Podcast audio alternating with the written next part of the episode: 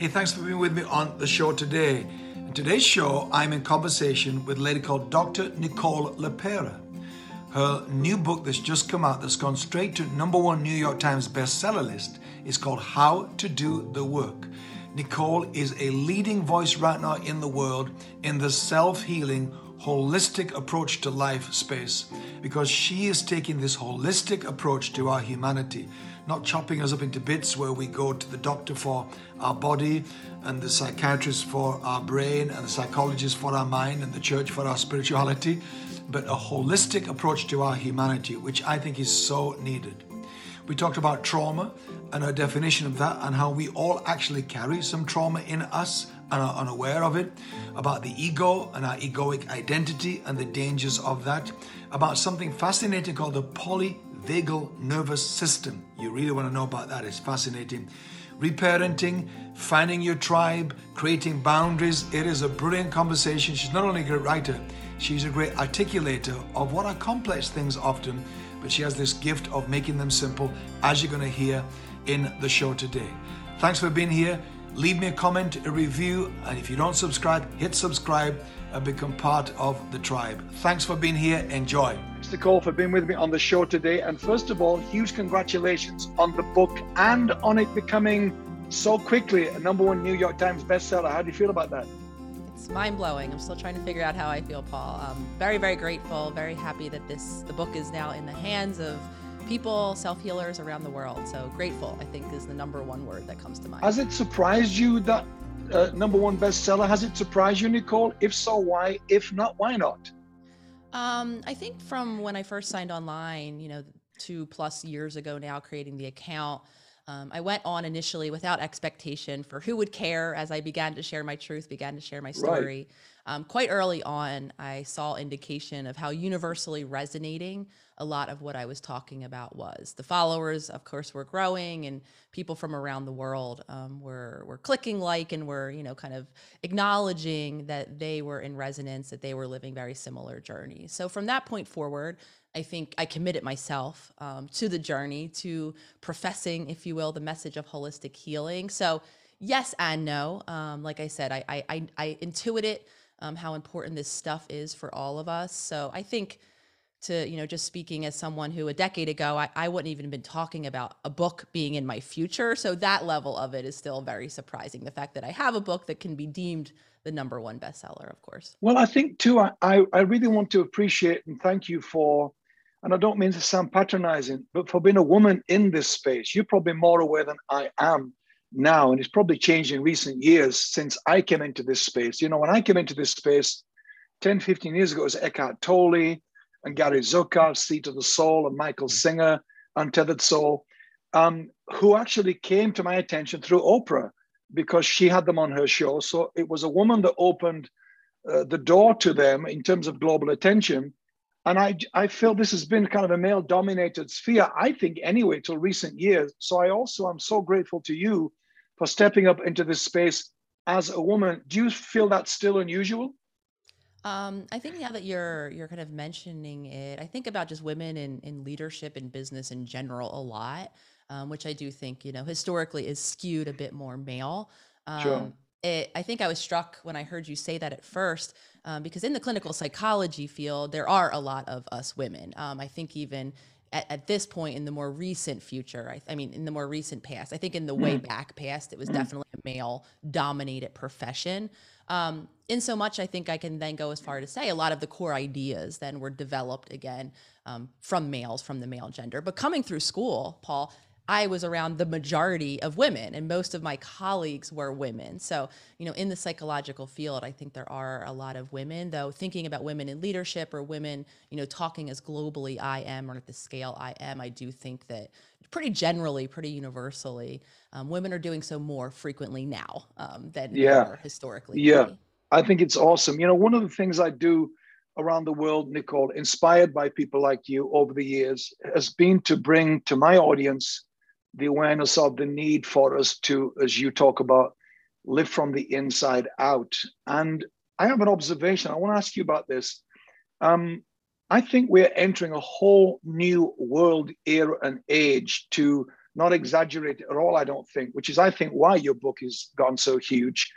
Because, you know, having come as humanity through the agricultural age, industrial age, information age, what do we call what is coming next? I certainly know COVID has thrown up this debate much more in terms of people having a lot more awareness of the internal world because all that external stuff was taken from us. Do you think we're entering? It's like it's like an age of a new age of enlightenment to me. Don't you think? Do you feel that? The word that comes to mind for me, Paul, that I'll add to this is awakening. Um, I there think we're awakening. That is the age that we're entering, and whatever that means for each of us individually, it does mean different things. What we're awakening to.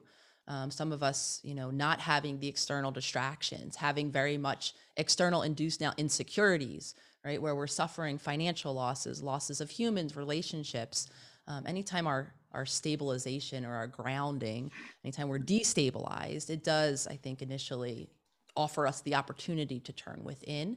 Um, so some of us are, you know, the COVID induction of this. When I don't have my external focus, um, now I'm left with whatever is there. And for many of us, there's deeper woundings that are becoming activated. Um, so our path looks different, but I think quite universally, the word that comes to mind for me is awakening. Um, we're seeing ourselves, our lives um, a bit more clearly, possibly. And then, of course, that's creating an opportunity for us to, those of us, to actualize change, to begin to make new choices. Um, so I think that's what's what's happening. The internet, I think, is a tool that many of us are now using um, to have these conversations quite globally and to begin to share these stories of awakening, really normalizing it for I think those of us that are going through the experience. Do you think COVID has had some hidden gifts, Nicole, in this whole space as we've kind of been forced into our own company? We've kind of bumped into ourselves more than ever Yeah. before. Yeah, and like I was saying, anytime our our our normal, right? The the typical daily habits that we do day in and day out, we get up at the same time, we take the same route to work. Anytime our our normal is interrupted, as I say, that's challenging for all of us humans because to be human, we really do seek the familiar. As much as those of us hated the job that maybe we drove to each and every day, it was our familiar. We knew what to expect. We knew what would happen once we arrived there. And we prefer that quite universally as humans to the unknown, right? The possible threat that could lurk around the corner. So, this is why, quite universally, transitions are difficult. Those of us that go from school age to work age, or, you know, we're single and then we become married or we have a child, anytime our normal is disrupted, it challenges our familiar, our drive to be in that familiar. So, that's the minimum of what's happening. And then, of course, like we're talking about it gets further complicated when there's loss involved when the people with whom that we're home with now all the time are you know part challenging relationships for us and of course there's many other iterations of the difficulty that come Don't you think awakening an increased consciousness is it is its own affliction and curse as well as a blessing, right? You know, they say ignorance is bliss. And the hmm. more awake and woke you become, the more you wish you didn't know what you knew. yeah so i talk a lot about the discomfort so not only is doing something unfamiliar going to be an inevitable uncomfortable part of transforming or creating change for many of us, that which we're seeing and witnessing now and maybe experiencing much more consciously does come with other difficulties. There's value for many of us. And I know this firsthand. I lived a large majority of my life until I began to become conscious and to heal from my spaceship, as I call it, detached, dissociated, safely protected from all of the thoughts and feelings that I was accumulating in my body and my emotional system for 30 plus years. So as I began to tune in to what was going on in my physical body, to all of the energies that were, you know, coursing through me, it was uncomfortable to say the least. So distraction, our very conditioned way of being has value. And I often urge us who those of us who are going on a journey of transformation to do two things. Anticipate the difficulty of change that we will have resistance. It isn't as logical as we think. Oh, well, of course, I want to have this future. Why can't this be an easier shift? It won't be. Um, so part of it is acknowledging the difficulty of change and creating the opportunity to change nonetheless. It's like we were, it's like we were born into this um, design of a changing world. We're born into a change. Change is like part of our human condition. And at the same time, we hate change. What the Yes. hell is that? Yes, yes, we hate change because the uncertainty, right, of what is what what possibly could happen is much more threatening than what we know. And this is again where it's not logical. Um, I know a lot of people who you know engage in repetitive relational patterns, or maybe even you know self-harming patterns that actually create harm in the self or to the self. Yet again, for us, for those people, that becomes their familiar. The the practice of doing something different is uncomfortable, let alone all of the feelings that many of us have. You know, I, I, I often offer the onion analogy um, because it is very complicated. It is like peeling back all the layers of the onion to get right at for many of us the core, the pain, the wounding based on our very real earliest lived experiences. I read the book. I think it's fantastic. I'm so glad the timing of the book allowed me to read it before we got to chat together. And uh, it is just so full of so many gems. And I really appreciate you writing it. I wanted to ask you a few questions about the book. And first of all, this term that you use of holistic living, what do you mean by that to the people that have not heard that term before? I appreciate you asking, Paul, um, because I, I, for as long as I can remember, heard the term holistic, was attracted to this idea of holistic, you know, healing, and, and typically the medical field is where I first um, was introduced to it. Though I never really heard it fully applied to psychology, to the to the the, the story or the theory of the mind. Um, so, what holistic means to me, and for me, I saw that as being a very big limitation, the old model of working, this idea that our mind is somehow separate from our physical body. And I just don't believe that to be true. Um, and I believe when we're working in that very unidimensional or kind of silo approach way, right, going to a doctor of the mind like myself for me- mental issues and going to a medical doctor for anything doing with our body, um, I don't think we're we're setting ourselves up to more fully heal. So holistic to me means honoring the interconnectedness of our being, the fact that we do have a physical body um, with a nervous system and all of the physiology that you know kind of is is wrapped up around that experience of being human, the physical. Um, we have an emotional body. We have energies and hormones that course through us that are, you know, messengers, as I call them, of, you know, things that are happening in our world. They give us information. I also believe, and this also applies to the conversation of awakening, I think we're all becoming aware of a uniqueness or an essence or the thing that makes me me and obviously differentiates me paul from you whether or not we want to apply you know a more kind of spiritual or soul based label to that or not I think many of us as humans are waking up to that there is a uniqueness in each of us. So I would go ahead and call that our spiritual self.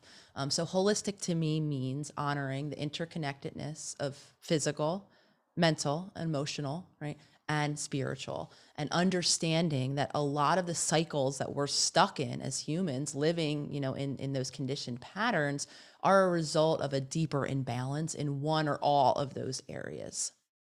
Why isn't you know why isn't this mainstream? We are still in a world aren't we where, where it's chopped up into bits. You go to the doctor for your physical body and then the psychiatrist for your brain and the psychologist for your mind and yes. the spiritual why is it still chopped up because still still people that are operating in what's called alternative medicine are still viewed with skepticism yes. by mainstream medicine and we still seem to be so slow to wake up to this holistic approach yeah, and and you know, I, I the why is is you know we can there's a million different whys that people could theorize the why. Um, it wasn't always the case when you really do look back into what psychology was, even psyche, right? Study of the soul. Um, there have been, you know, practitioners who have been professing these more holistic models for quite some time. Though, to speak to your point, it hasn't necessarily been embraced um, in the mainstream world. So when I speak of clinicians like myself and even the medical professionals, because I have somewhat of an awareness of what medical school was like for them, um, we really can't be faulted. We really aren't given the full set of tools to really help the clients that are coming into our treatment rooms, whether again you're in the medical field as a medical doctor or like myself, we really are operating on many of us what we were taught in school. And the reality is the body was completely um, absent from my program. Nutrition, because that again is located in the body, was not even mentioned. Um, we were never urged to ask our clients what their lifestyle looked like in the day in and day out. And again, this was because we never believed that the body played a role. Um, thankfully, now we're starting to understand, particularly the role of our nervous system. Um, they're starting to become more kind of tra- a push for more trauma informed approaches. Um, that's the language that is used in the field, though pretty globally, it's it hasn't yet been adopted um, into the mainstream schooling model. So the why, you know, I can't theorize as to what what the why is. Um, I just know that it is the reality that many of us, especially in the West here, are, are living in our schooling systems. Are you familiar with Johann Hari's book, Lost Connections? I don't think I've read that one.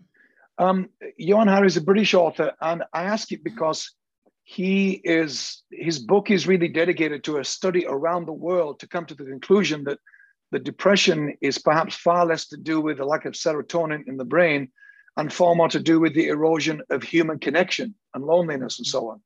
Yeah, I mean, connection, our interpersonal relationships.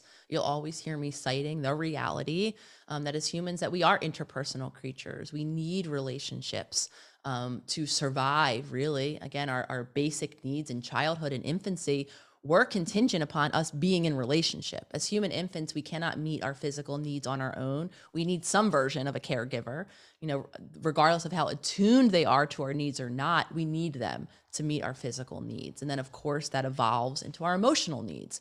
Those of us that have supportive connections can tolerate stress more, get get sicker less frequently. Um, so relationships are incredibly important um, what I've come to to think and talk and speak about in terms of relationships, and a very my intention of the final chapter in my book um, is entitled interdependence, and it really is talking and highlighting the importance of relationships. However, as you go through my book and my work, um, I'm talking about a specific type of relationship, one in which we are authentically expressing ourselves. Because what I know about humans, myself particularly, I've had over the course of my now almost 40 years many relationships. However, the question becomes Am I showing up in my authentic self? Am I expressing my thoughts, my opinions, me in any given moment with my feelings and my beliefs and my passions? Or am I like the larger majority of many of us, wearing a mask, playing a role, right? So the relational work that I'm suggesting that we do as healers or as self healers is to learn how to relate to others authentically. And yes, I believe the lack of connection, I believe it starts with self. Many of us can't connect authentically with others because we don't really truly intimately know ourselves. We're protecting ourselves, denying our own feelings, not allowing ourselves to be us before we can then obviously gift who we are to someone else. There's also theories of depression, if we want to throw the body into this conversation, where we now know that this that serotonin, right, dopamine, everything that we're talking about, the neurotransmitters that are specifically um, part of a conversation when we're talking about depression or anxiety, we once thought they were produced solely in our brain, right? So we would take medications to increase the production of these neurotransmitters in our brain we now know that our stomach, our gut, plays an, just as an important role um, in producing those chemicals, which now implicates our nutrition. How well is our gut functioning?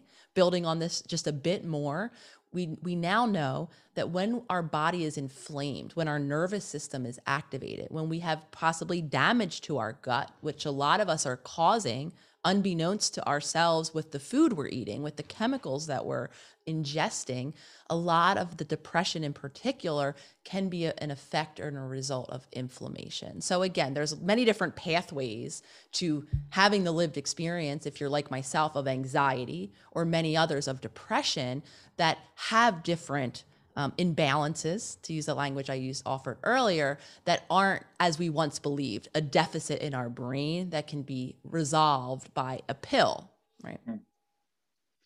Don't you think that um, you talk in your book, Nicole, about the ego and the soul?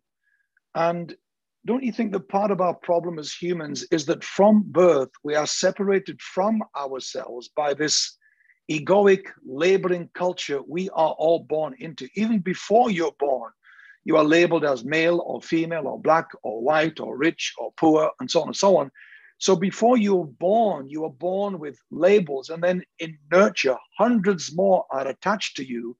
So this battle to find your authentic self from birth is huge. And I meet people all over the world when I talk about this who are in midlife and beyond and still don't know who this person is, but are aware, i.e., midlife crisis language, that they've lived the first half of their life not being true to themselves, but not knowing who themselves is. Can you speak a little bit to this egoic versus soul identity that we are trying to figure out?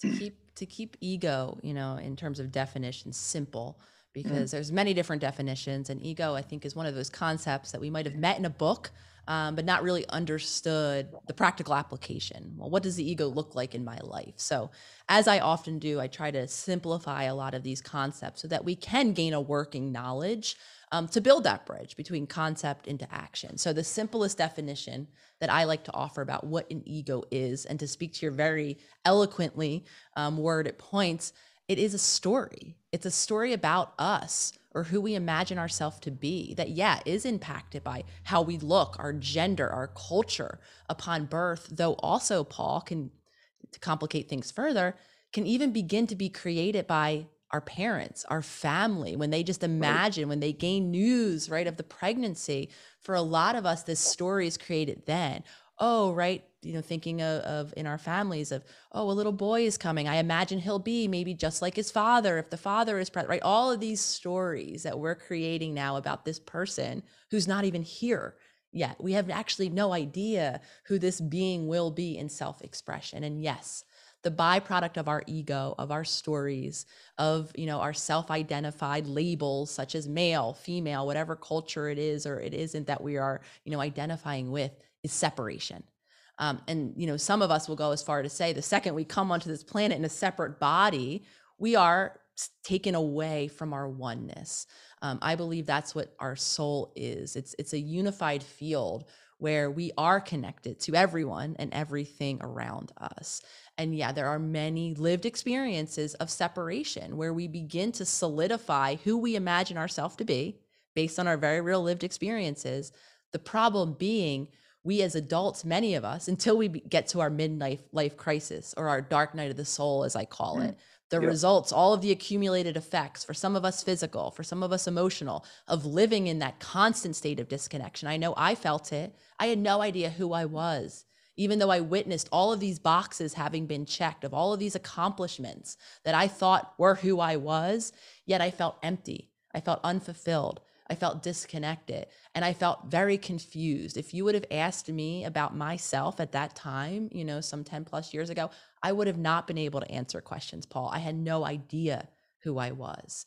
Um, so for a lot of us, it can be destabilizing, right? Pulling back the stories of our ego to allow in our more full self, our more full self expression. Um, and like you're beautifully saying, for many of us, this begins in utero. Um, this this is colored by how we look, by the families we're born into, and by our very real lived experiences. I have eight grandchildren, Nicole, and uh, at least two of them are weird. are. Great, congratulations. right, exactly. It's not a bad ratio, two out of eight. But one of them is a, a, a girl, and she is nine, turning 10. And a couple of years ago, the word autistic started to be used about her. So, again, another label and once that word is used, it panics the family and panics people. And she obviously is a difficult child, then the language becomes to fit into the one size fits all education system. Mm-hmm, mm-hmm. There's no celebration of her unique intelligence that is not fitting the one size fits all. So she begins already at seven, eight to feel something's wrong with her, something needs fixing. And, and of course, that's all what we shouldn't be doing. But that's what I'm trying to um, say to our listeners that people have versions of that going on at all stages of life uh, a good person or a bad person or a christian or a non-christian or you know democrat republican or whatever these egoic labels are and so as you say it's in utero but in the formative years i got really angry with the way it was being framed by the school mm-hmm. yeah our school system especially too out here in the west are very you know one size fits all model um, you know hearing about your your granddaughter um, what comes to mind my partner um, she tells me in, innumerable stories of her experiences in schooling in particular where she too was a bit different perhaps even wow. could have been considered on a spectrum of sorts um, and has carries incredible trauma um, around being told day in and day out from everyone from her teachers to her family um, wonderings of why aren't you producing? Why aren't you doing? Why aren't you performing? And to this day you know still a lot of pain comes up because all of her beautiful unique talents and there are many that she has just didn't fit inside that system and weren't rewarded right. in that way. And unfortunately it, it the way she was wasn't actually didn't feel like it was valued. And so a lot of us come um, have had experiences. For some of us it isn't even have to be as direct as in the school system right, right. indirectly in our family. Um, i know f- you know in, in small ways i would hear statements like us my last name LePera. Us LePeras do this. We do this. We don't do that. Very a lot of indirect even sometimes our personality right? We're not very loud people are we? You know? Well what if I feel like I want to be a loud person in this moment? Now, the message as a child I'm being given or an outgoing person is that to do that, I'm not actually part of now the most important clan, right? Which is my family. And again, in childhood, going back to what I was talking about earlier, those bonds are life. So instead of continuing to be us, and again, I'm really simplifying all of this, we amend ourselves. We begin to wear those masks. We begin to modify who we are and how we are so that we can still be a part of those earliest groups, which are the most important to us. The issue being, we never evolve out of that the way that we begin to relate, adapt, the adaptations that we're living that most often begin in our core family units become our very patterned way of being. We repeat them. We become the caretaker in childhood, right? The little girl caretaker, for instance, becomes the caretaker among her friend unit when she has peers and as she ages into adulthood. So, the issue being, and I talk about this a lot, the habits and patterns formed in childhood, our ego included, these stories that at one point were incomplete, were adaptations born for many of us out of pain, become our marching orders into adulthood, unless, of course, we become conscious. We view and we witness all of these older patterns that don't serve us. And then, more importantly, we create the space to make new choices, to give ourselves the opportunity to now march toward a future that's not just a replication of that past. I have another grandson. He's John. He's about 11 now. And he's been very OCD since he was born. He would line his toys up forensically and then he'd leave the room. But if you moved a toy and he wasn't in the room, he kind of knew that you touched his stuff even while he wasn't in the room. I mean, what superpower is that? Who knows? But no one saw it as that. He has this photographic memory. He's very introverted and so on and so on, which in his early years, um, is difficult to manage and to parent because his sister, Sienna, uh, she has her own weirdness. She is kind of from morning till night. She is, um, you know, either Ariel or she's the chick from Frozen. And she's either that or she's naked in terms of what she wants to wear. so you're managing, you know, uh, Jonah with his OCD and his sister with her flair for dressing fancy. And um, these two kids doing life together, and I watch their parents struggling to parent them, as it were, to be as normal as they can be with him. And I just, you know, realized that this kid is unique and we should create space for him and hold space for him. And I said, look, I know it's a nightmare now, but let's just stay with this kid. Something brilliant's happening. And then when he's about 20, give me him for a week and I'm going to take him to Vegas. I love You'd be like that. my rain man yeah, right. Well, Jonah. So is that was that his name? I I yeah, can share Jonah, yeah. with you quickly, Paul, that Jonah sounds a lot like me, little girl Nicole. Uh, um, as as my my very my very loving friends in high school when I started to have them over my house. Um, very much similarly, my dresser, my bureau had everything lined up to my liking. Um, wow. And they too would find it amusing to, if I would go to use the bathroom or go downstairs to get us something to eat, I would come back up and they similarly would move just one thing to see if I noticed. Um, and I would, just similar to Jonah all of the time with increasing agitation. So um, I I had lived that childhood. So if it's any solace on the other side to those of you parents who have similar Jonahs, um, that yeah, there is a lot of uniqueness. You're also highlighting something that I get asked about a lot in terms of parenting. Um, mm-hmm. how do we parent, you know, other humans that are similar to right. us, that are dissimilar to us, and that in their growing and developing are activating us and our own wounds. Um, and it is incredibly challenging because more often than not, when a when a parent right is struggling to like you're saying hold space let jonah be jonah in this moment it's because of something going on deeper for the parent, right? Chances are the parent might have lived a similar experience on either end of it, or there might likely is a deeper wounding that the parent is reacting to themselves. Just like we do in human in relationships with our adult partners. My partner, for me, Lolly, um, that I was describing earlier, is probably one of the most challenging relationships. There are many moments where I'm activated given whatever dynamically is happening between her and I. Same applies for children. As a parent, we can become activated by our child as well. So, obviously, when we're thinking about how to parent, um, it is complicated. My suggestion always is the same doing the work of healing, becoming aware of yourself, knowing in that moment when you feel compelled, right, to to to say or do something with your child and making sure that you are consciously wanting to make that choice and not coming from that more reactive place because more often than not there is something deeper going on when we're feeling challenged by anyone in our life, our children included. Let me ask you a little bit, uh, Nicole, about emotions and the management of our emotional life. You talk a lot in the book about that and your framing of that. And um, do you agree with this statement, this idea that emotions are data, they are not directives?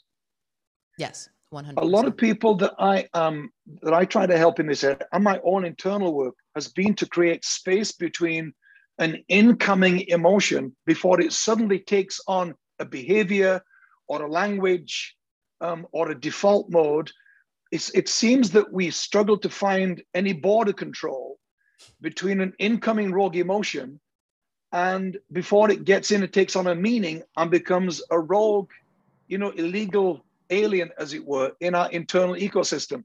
So, what do you? How do you help people figure out the difference between an emotion doesn't mean you need to jump in and do drama around it or give it a meaning or a name, and it becomes a new default behavior?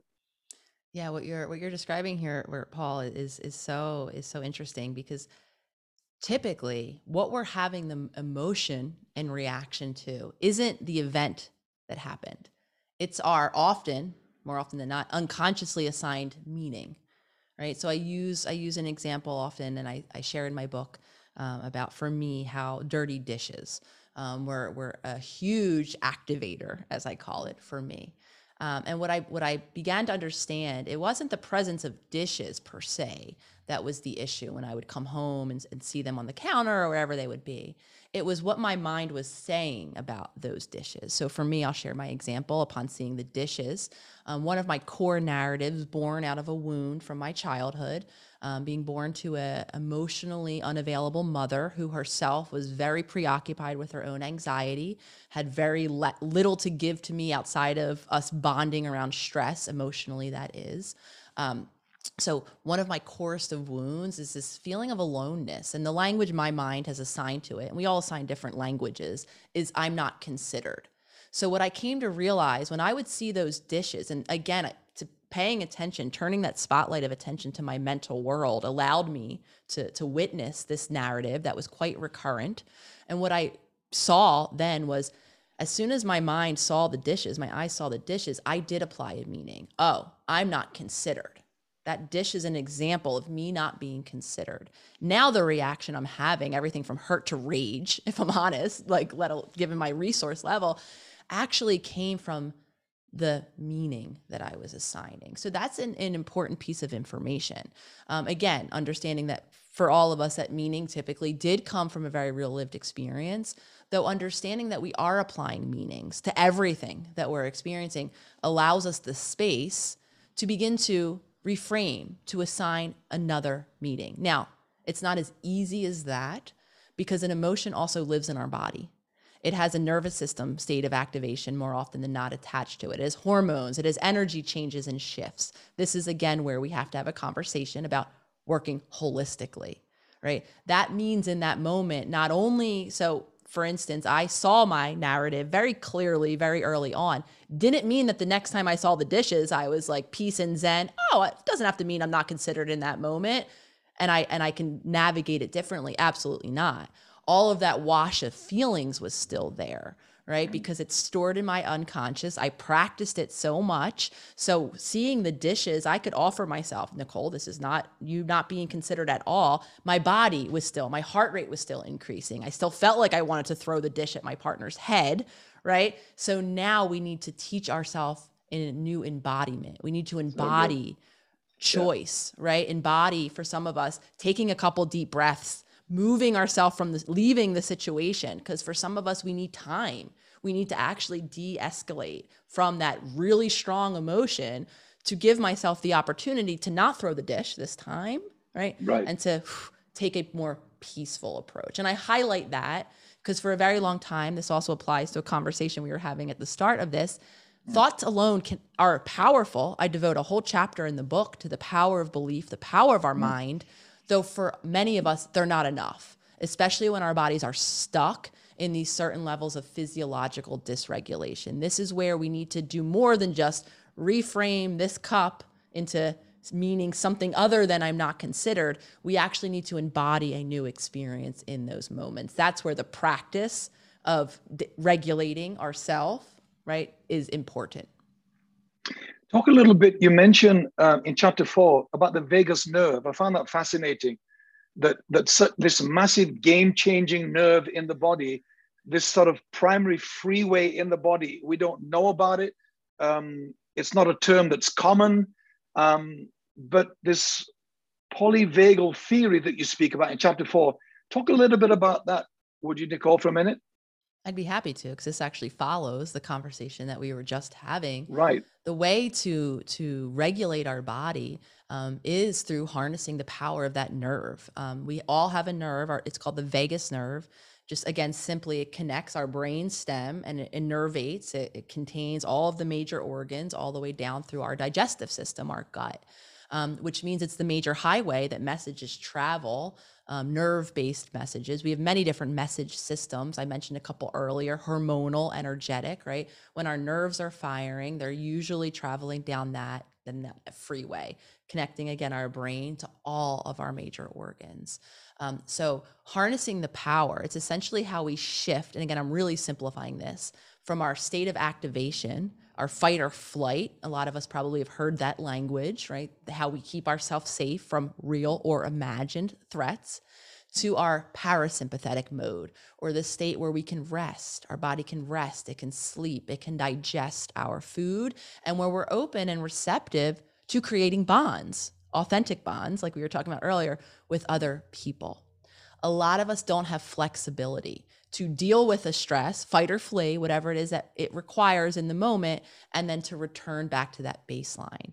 Most of us are stuck. We're either stuck in fight or flight, or we're, we're so deactivated. Um, we're stuck in that kind of hypoactivation where we have no energy. Um, we're stuck in that parasympathetic state. We want to be able to flexibly go back and forth to deal with stress when it's there, only when it's there, not when we're imagining it to be there, not for the decades that some of us are living in these stress responses, and to go back to that very receptive, open place. And we can create that flexibility for those of us who don't have it, particularly through many different exercises, but you'll always hear me talking about breath work um, mm-hmm. through harnessing, through doing two things paying attention to what our normal rhythm of breathing is, can give us clues into what state of activation we're in if you tune in, if I were to ask you to put a hand on your chest and put a hand on your belly right now and to observe, and it mm. probably be very faint, what your normal rhythm of breath is. What's moving as your body is breathing itself, which it does outside of our awareness, day in and day out to keep us alive. Most of us will have the answer being our, our chest. We're in a very shallow state of breath. That, for many of us, might be indication that we're in that state of activation. We're ready to fight or flee. Um, so the breath we really want to begin to cultivate is a deeper breath. Um, where we're either breathing down to our bellies or our diaphragm, as we call it, maybe putting a hand and actually teaching ourselves how to breathe from that deep place. Because for many of us, our bodies do need to learn. Um, it is difficult. So, learning how to deeply breathe from the belly or learning how to control our breath so that we can practice elongating our out breath, our exhalation. And when we do either of those two things, we're like manually activating. We're helping our vagus nerve, we're stimulating it, and we're activating that parasympathetic switch. Now, of course, here's where I have to suggest that we practice consistently, the word that we all love to hate. Um, this isn't, as a lot of us like to do, the back, you know, the back pocket tool for when I need it in the moment, and then I forget about my breathing entirely. To set ourselves up to succeed, say in the moment where the dirty dishes, right, are my number one enemy, and to be able to do, like I said, calm my body so that I can create a new choice in that moment for myself, I have to teach myself how to consistently harness the power of my breath. Um, one of the game changing uh, things for me in the work I've been doing is in the area of self awareness. Um, I know you don't speak about it specifically in the book as a subject, but clearly uh, implicit in everything that you talk about and your own journey has been this discovery of this level of consciousness, if that's what it is, of self awareness, the ability to know that you are not the thoughts, you're the person having the thoughts, is so easy to say. That sentence yes. is so easy to say. But I think it's taken me a good 20 years to figure out the reality of that and the gift of that. But apparently, 90% of us uh, have little or no self awareness. It's such a rare commodity and yet such a game changer, don't you think? Absolutely. And the reason why we have little to no self awareness is because we haven't practiced. We actually right. have allowed that subconscious part of our brain. Um, it lives in a different region. It has different, you know, um, brain structures attached to it. We're not firing up the place where our consciousness lives, the prefrontal cortex. And like anything, right, any organ that we don't use, it it doesn't work, right? It, it can. Our brain, our bodies are neuroplastic. We can fire up those neurons that will begin to wire together. But for a lot of us, I think about it in terms of a muscle and the gym, right? Our prefrontal cortex, where our consciousness lives for many of us humans, just aren't practiced. And I think here's where I just want to mention just a, a quick difference because when I hear people, um, speaking about the work and this idea of self awareness, I, I hear and I see a lot of times that word gets interchangeably used with this idea of self analysis right? Or endlessly scrutinizing oneself, with obviously a criticism being, oh, if you're doing the work always, are you always just in self analyzing mode? Are you really even living? And I just want to acknowledge a difference between living as the awareness, as the observer of our thoughts that can come and go, and that level and that this type of self-analyzation that I think is being talked about in this other version, which is another version of distraction, of living in the thinking mind. Right. So we want to harness the awareness that isn't kind of from those repetitive thoughts where we're analyzing or where we're, you know, picking apart every thought we're having and wondering where it came from that's actually not self-awareness mm-hmm. um, self-awareness is again able to pull back able to as the cliche goes right view the our thoughts as the clouds in the sky the cars on the road or what have you um, that's the awareness that we're speaking of and yes a lot of us are not practiced in it um, we haven't taught ourselves how to be a, an observer or how to sit in witness of our behaviors and or our mental world I heard a therapist say the other day on some podcast that insight is the booby prize of therapy. In other words, to get insight and do nothing else with it, like you're saying, overthinking, overanalyzing, but it's not progressive. It doesn't contribute to momentum and movement. Exactly. I think there's a lot of that out there too. And I think a lot of people read books like yours and others thinking to have read it and put it on the shelf. I read that. I got those terms now. I've got the new language as if it's enough. But doing the work, that's what I love about your book, how to do the freaking work, because that's a that's a different issue, eh? Absolutely. And, and I, I think, and having lived the experience of being on the couch as a client myself, of reading all of the books, of Jesus, going to school to be a clinical psychologist, right. I could go ahead as far to say is for some of us, having that increasing amount of insight around the self and not being able to bridge that insight into action can be one of the most disempowering, frustrating places to be, where some of us even begin to, um, as I once did, wonder what's wrong with me? Why can't I change? Why can I have all of this book knowledge, all of this insight about why I'm doing what I'm doing, and I still can't? actualize the change. So what this work is about is about bridging the gap, is about honoring that if even for those of us who do have the access and the privilege to be in supportive therapies or or have you know tools and resources around us that we go to we still have many moments of our day where that autopilot could be dictating the terms that we're living. So for me, the work is the day in and day out stuff. Um, the how do I become conscious so that I can c- continue to break the patterns that aren't serving me, even as I see the patterns in real time. Creating that new action is incredibly difficult. Why? Like we've been talking about, because we don't want to. We're comfortable in our familiar. We know what comes next, and that feels safer than the whole world, even if it's positive, that could come if and when I continue to do these new things. It's funny, I'm smiling because it's so difficult difficult for me not to talk to you and not turn it into a private therapy session. you must get that a lot, eh? Um, but I wanted to say to you, what I'm laughing at in my mind is I heard you speaking with Mel Robbins about this, and I think it's quite common. I have no memory of my childhood at all. It scares the hell out of me because I feel I should. And when I'm trying to do the work and connect current trauma to past cause to track effect, I can't track it to a day, an event, a conversation, something my mother or father did or my siblings did. Uh, my dad was abusive, he was a drunkard, he was violent, and we all separated as siblings in our teens, I think, to get away from him. But what happens, and you talk to Mel about something you believe happens to us, why we have no memory of our childhood. Could you speak to that a little bit? Yeah, so so I discovered similarly, Paul, that um, I had no memory. It was a really gradual discovery at first when, you know, with friends, I would hear them talk about their childhoods, how they spent holidays. And again, right. a big absent blank for me. Um, and then that would translate to with those friends where a couple, they'd be like, oh, last month when we went and did this thing or that thing. Right. And again, really little recollection for me. Um, sometimes we don't remember when we have a big bad event that happens to us because of the pain that is, you know, kind of there present. We kind of block it off and we shut down.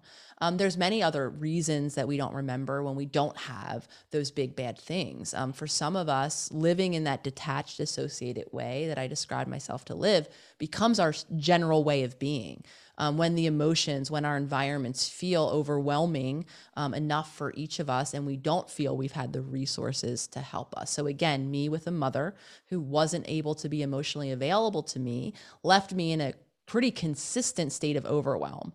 Um, so for me, my protection began to happen when I discovered my spaceship and I began to live away. Right. So for many of us, we don't have the memories to go back to. And again, this is a very simplification, but a great way I think to conceptualize it because we really weren't fully present when the things were happening to us. And for some of us, that means the lifetime that we were, say, at home under our abuser's roof or in these complicated relationships. Um, our only way to keep ourselves safe was to be some version of not present. So when we go back, right. there is a blank movie screen because we weren't fully there to imprint the memory itself. So the usual follow up to that question um, is okay, well, can I still heal? And if so, how? Um, and so I'll be the first to acknowledge that I don't have that movie to go back to. I don't think it's necessary to right pop the movie of our childhood trauma in to watch it to have all of the feelings right to grip our chair and and then we're healed. Um, not necessarily.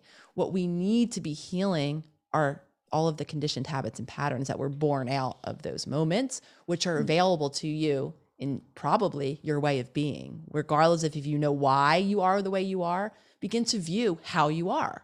What are the daily habits that you've typically, you've, chances are, brought with you from childhood? How do you care for your body? How do you care for your emotional world? Is there an emotional world to care for? Or have you been suppressing it for so long that you don't even know what I'm talking about when I talk about human emotions being a day to day part of life, or like you and I are saying, containing messages? You might never hear those messages because you might be so detached and dissociated. How is your way of being in relationships? What are the roles or the masks that you began to wear or assume? Again, very early on, early on, born out of what happened. So, viewing ourselves consciously now will give us the opportunity to still create healing, seeing the areas where we're not maybe acknowledging or meeting the needs of our physical, emotional, or spiritual selves become our pathway to healing. We don't have to go back um, for some of us, it's too painful to go back. So even if we know what happened, healing isn't about, like I said, white knuckling it while you just watch what happened to you. Healing is about creating change, breaking the habits that came out of that pain so that, again, you can create a future that's different. For some of us, relationships that are safer um, and that are more authentic to who we are in adulthood. You know, one of the things I've done around the world for the last 10 years is my communication masterclass, where I teach, train people in communication. And you are such a brilliant communicator, um, not just a writer. I think a lot of us are wired to go from our brain to our hand to write, rather than our brain to our mouth to speak. Um, and if you're more in one than the other, the other doesn't come easy.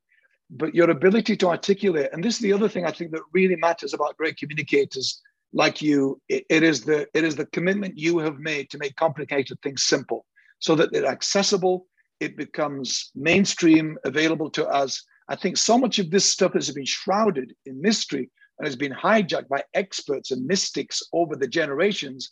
So to have it simplified in the way you do in the book and now, I think is so fantastic. And I'm really grateful for your ability, not just to write a book, but to make it simple for us to access. I think it's a another string to your bow a great gift. Just by the way, as one communicator who spent my mm. life trying to say things well, I came from a church world where we seemed to pride ourselves in making simple things complicated, that we reversed it. The more complicated it was, the more it meant we could control it and control the people with the bits we didn't tell them. Um, so I think what you're doing is brilliant. I think your chapter on boundaries and your work on boundaries is brilliant. I think it's a new word in recent years. It should never have been. I, am aware as you speak about it, we had none in our family as kids, mm-hmm. and we certainly had none in the church world. Um, but you talk about this term enmeshment with regard to boundaries. Can you say a little bit about that? Boundaries, um, starting yeah. with, with, what a boundary is. Boundary um, and enmeshment, particularly this term enmeshment. Right. So a boundary is a limit, right? A separation, a point of separation, say. Um, we can have boundaries in many different areas. We can have physical boundaries, emotional boundaries, spiritual boundaries. And again, it's a point of separation where I am me, um, and whatever that means in my self expression, and just using you as an example, and Paul, you are you. Um, what it means when we say we're enmeshed, or another word that goes hand in hand with that, that I very much identify with from my childhood relational experiences, is codependency. And again, quite simply, what either of those things mean typically is lacking of boundaries. Um, or where we blur with someone else. A lot of times in the home, we used an example earlier um, where I said using hearing language such as us LePeras or insert whatever your surname right. is. We do right. this, right? Kind of a group think we believe religion's a great place where there's a lot of that kind of group think blurring of boundaries. Here's what mm-hmm. our belief system is, and you must believe it to be part of this group, etc.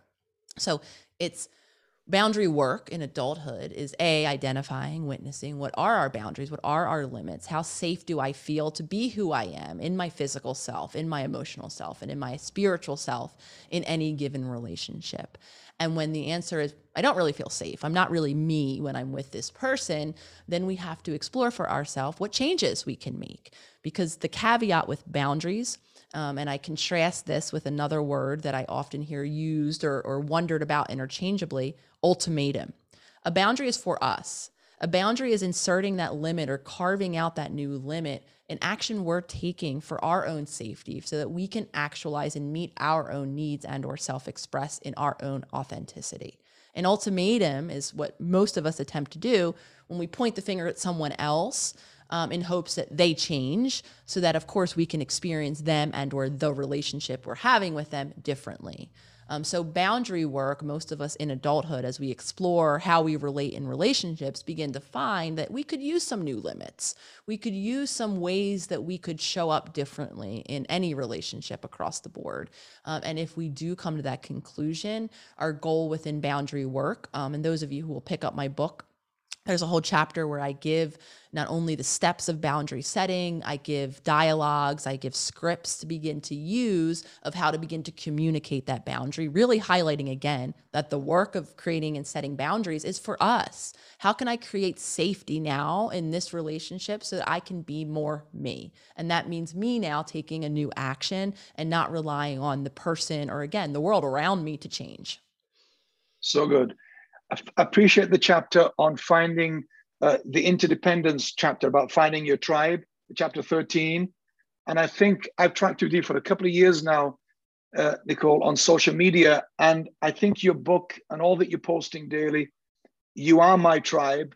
You are my tribe. And I think I want to thank you for helping us to find you and to find your voice. I think I think your book and all that you're doing is going to help a lot of people explain themselves to themselves, which should bring them closer to themselves, this authentic version of them. But it took me years to find, especially in the church world, where being your authentic self was a threat because anything outside of compliant behavior was a threat to the status quo. So for me, always to be a bit of an outlier and to question and to ask these questions, I always felt it a difficult fit, but I was branded as an awkward person to be kept an eye on, which adds another layer of protection and trauma to you potentially. And for years in the church world, I had to navigate that. And I think, you know, coming out of that 10 years ago, I know there's still things in me today that I spot in others. I have a radar for of people that are desperately trying to find their tribe, um, but don't know where they are and who they are. I think your book and your work is going to help us find you millions of us. Are you up for a little bit of quick fire for a couple of minutes before I let you go? I am. Let's do it. All right. Something people often get wrong about you. Mm, that I'm healed, that I'm done. yeah, me too. that I'm speaking oh. from some guru mountain. If you find the mountain, let me know. I'll meet you there. yeah, me too. Last TV show you binge watched? Ooh, um, mortgage, or there's some some TV show on mortgage or matrimony. A Ooh, show yeah. about whether or not is it Netflix kind of thing. Yes, yes, yes. One of those. I watched the whole season. I can't wait for another one. yeah, mine was Queen's Gambit. Have you seen that? Oh, I saw a couple of those episodes. I was really enjoying it. I might have to get back yeah. to that. Great show. A favorite movie?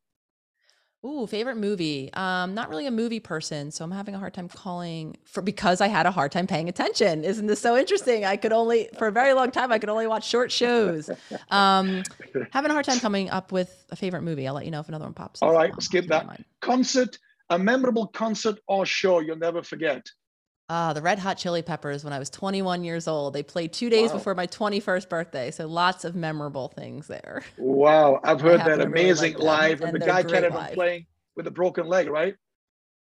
In they're wild. Show. So I'm not surprised. Favorite meal? Pizza. There you go. Pizza and Me ice too. cream. Fine, well, I should say honest. that. Yeah. I need dessert after pizza. There you go. what book's on your nightstand at the moment? I'm currently reading a book by I think his name's Dr. Dr. Brian Rice, Daniel Rice, Brian Weiss, Many mm-hmm. Soul, mm-hmm. Many Bodies, One Soul, one of his. Cool. Okay. Um, epitaph. What would you like to be on your gravestone, as it were? Have you thought about legacy and how you want us to remember you? Um, I don't know what I would put in the epitaph, but I have um, thought in terms of my hope for this work is to empower humans to create their own world. Um, wow, so some version of empowerment. Version um, the of word that. empowerment yeah. is so resonating for me in general. So some version of empowering others is my hope.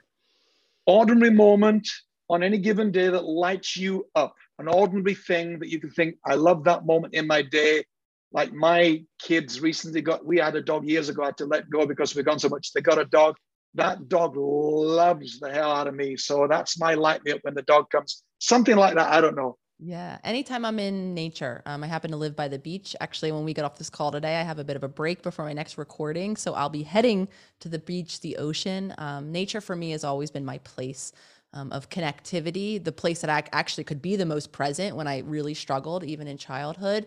Um, and it lights me up because I'm here. I'm seeing life. So nature. Last time you hand wrote a note, card, or letter, a handwritten note, card, or letter. Last time you did that. Last week, I've been writing a lot of those in wow. books and sending with all of the book uh, deliveries going out, writing a lot of notes um, in books. So more more recently than I think I typically do, and it's been actually. Are nice, you left nice. or right-handed, Nicole? Right-handed. Okay. Finally, most grateful for in this past year uh, the community around me, people like yourself, um, humans that I feel much more authentically present to and connected with, and honestly, who've been the trailblazers um, for me and my source of empowerment when it gets difficult. Um, looking to everyone, whether again it's other mentors in the fields that I've learned from, and or members in the community. I'm so inspired by self healers on a daily basis, um, seeing them show up for themselves. So for me, that it's the community by far. I love that. Thanks for doing that. And what next? Finally, what do you do next? Do you feel this like book is like a peak that you're now kind of come down from now, or are you another peak in sight already that you're going for? What's next? I am just getting started, Paul. I am There super excited. I have Love so it. much stuff and creations I want to put out in the world. Um, so this Great. is just the beginning that you're hearing from me. Um, I always plan to continue to to deliver all of the free resources on the Instagram page, so that's never going anywhere. Um, in Love it. addition to a lot of things that I want to create for the world, for the community, and the self healer circle and beyond. So we're just getting started. And how can people find you? Tell us your Instagram. Yeah, absolutely. So each and every day I'm over there where it all started at the.holistic.psychologist. Like I mentioned, there's an incredible community of self healers um, in the comments, very active, sharing their own journeys of healing. So if anyone out there is listening and is feeling a bit lonely or is feeling, you know, driven to to find their people, um, know that they they're there waiting for you. There's millions of us online. Um, also have a YouTube channel. Anyone interested in the YouTube format, world of teaching that I offer um, weekly videos, you can search the holistic psychologist in YouTube. That's great. Well, listen, I want to respect your time and say a massive thank you to you for your time and for all that you are doing. You are a beautiful human being, and the planet is better off for having you on it. And I'm glad we met. Lovely to meet you. Hope we can keep in touch in the future. I wish you all the best, seriously, for everything in your heart still to do. Thank you. Thank you, Paul. I say the same right back to you. Thank you and everyone out there listening for carving out the time um, to hear me speak today. And thank you for the work you're doing in the world. Well, thanks again for listening to today's podcast. I hope you found it beneficial. And uh, I know time is precious commodity for us all, but I would love it if you would take the time to write a review or comment, and above all, maybe subscribe to my podcast channel. Thank you.